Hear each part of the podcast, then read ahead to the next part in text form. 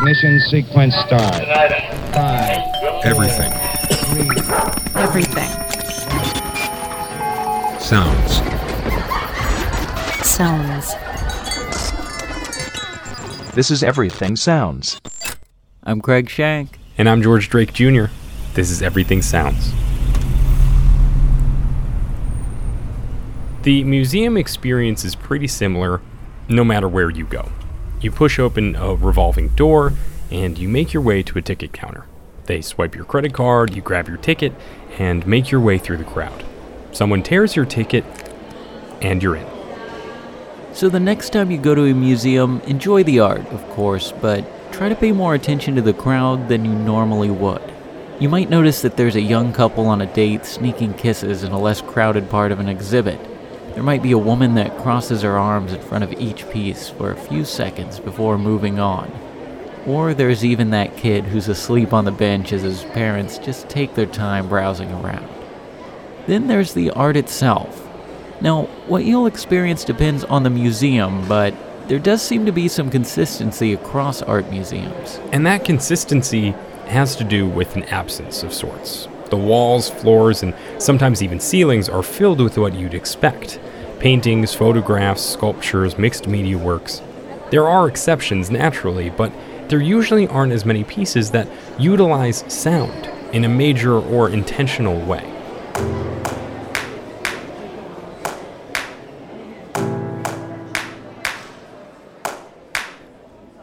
We've talked a few times on the show about how our culture can be very visual.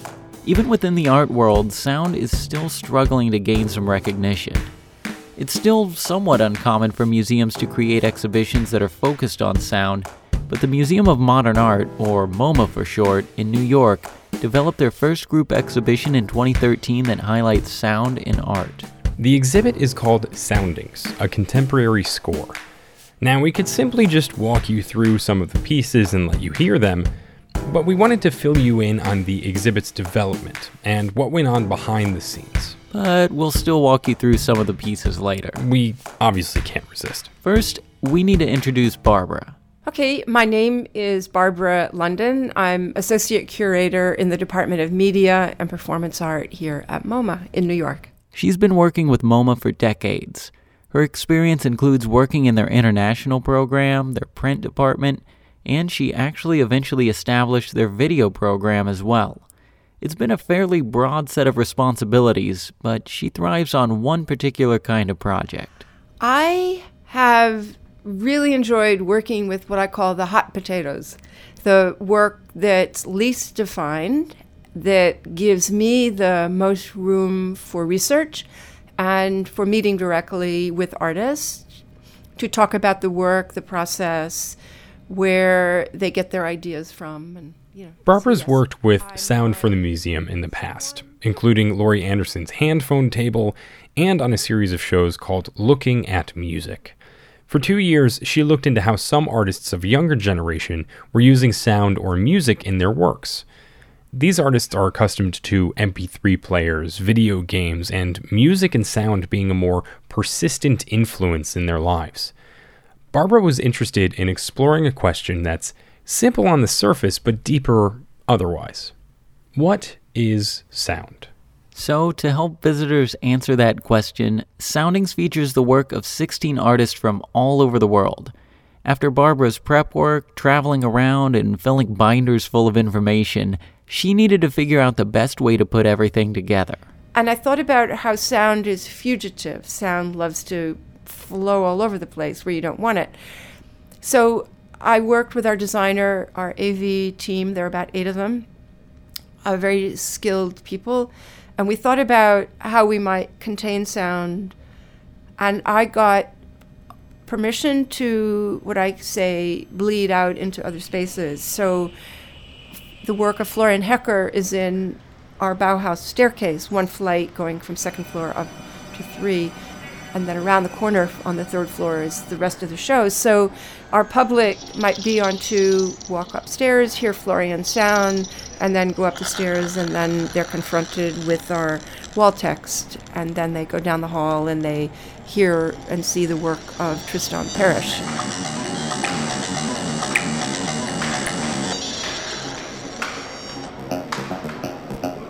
Those pieces that you mentioned are very distinct. One is a set of three speakers positioned around a staircase that sends out sounds that seem to mold to the space itself. And the other is a wall filled with 1,500 tiny one bit speakers that each send out a different frequency depending on their position on the wall. Sometimes the sound wandering around in the spaces was a good thing, but other times they needed to keep the sound isolated. On top of that, they wanted to ensure that as many people as possible could enjoy the exhibit.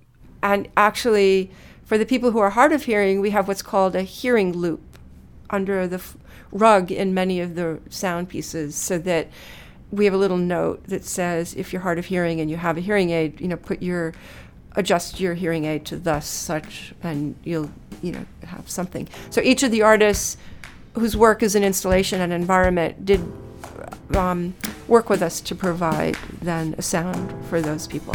Even though the emphasis was on sound, what's most interesting about many of the pieces is how they seem to blend different visual and sonic practices. Part of Barbara's job as a curator is to find ways to integrate works that may be difficult to classify within more traditional boundaries. The contemporary curators are indeed very engaged with interdisciplinary practice and how ideas don't form in isolation from something else. So we are, I think, as a team, are very interested in um, contemporary practice and how an artist might cross disciplines or mediums. One piece that doesn't fit neatly within those traditional boundaries is the Motor Matter Bench. It's an old New York subway bench near the entrance to Soundings. If you just looked at it, you might not think much of it. It's pretty easy to imagine it anywhere in a museum. People just sitting down, taking a minute to get off of their feet, without knowing what might happen next.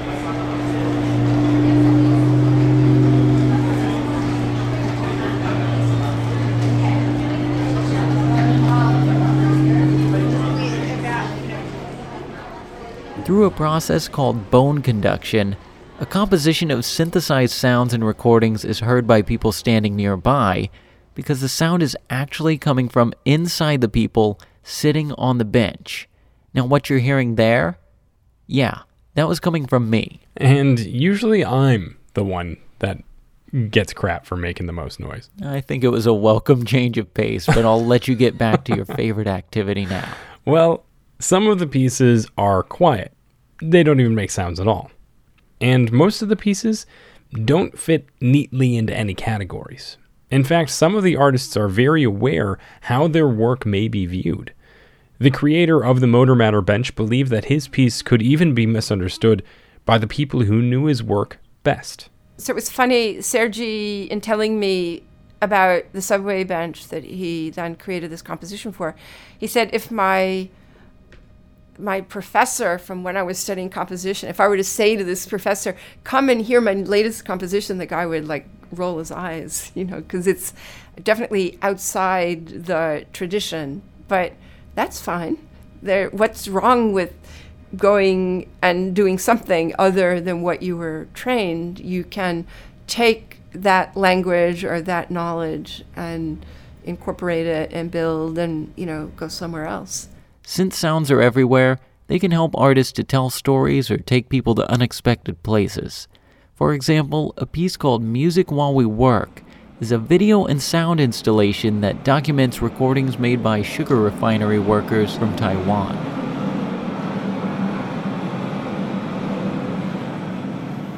Ultrafield lets us hear what we're missing in the natural world by pitching down ultrasonic noises made by bats, fish, and insects.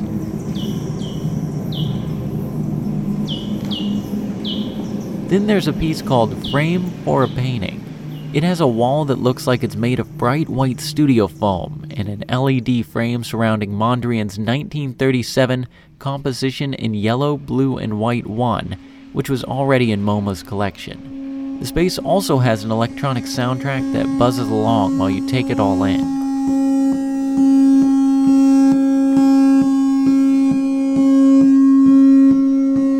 Frame for a Painting reframes another artistic piece and allows for people to experience it in a new way. In some ways, that's similar to what Soundings as a whole may be able to do with a museum going audience. I hope that people slow down. I look at our public, and many go, you know, bip, bip, bip, bip, bip. They go from one thing to the next. And think, oh my gosh, you're just flying, you know, and, and then they're taking a picture, and I think, what does that mean to them, the picture? And then that's kind of ownership. And then I think that's pretty great. They have a feeling of ownership. Um, so it's perfectly fine for all of us if going through soundings, there's a particular sound they like, they can hit record in their smartphone and listen later and come back and think, yeah, ridges on a horizontal plane, that ambient sound caused by the projection screen touching the wire, that makes me think of, I don't know, rain hitting my roof or whatever it is, you know. So, yeah, it's the combination of the technical and um, creates an image in their head.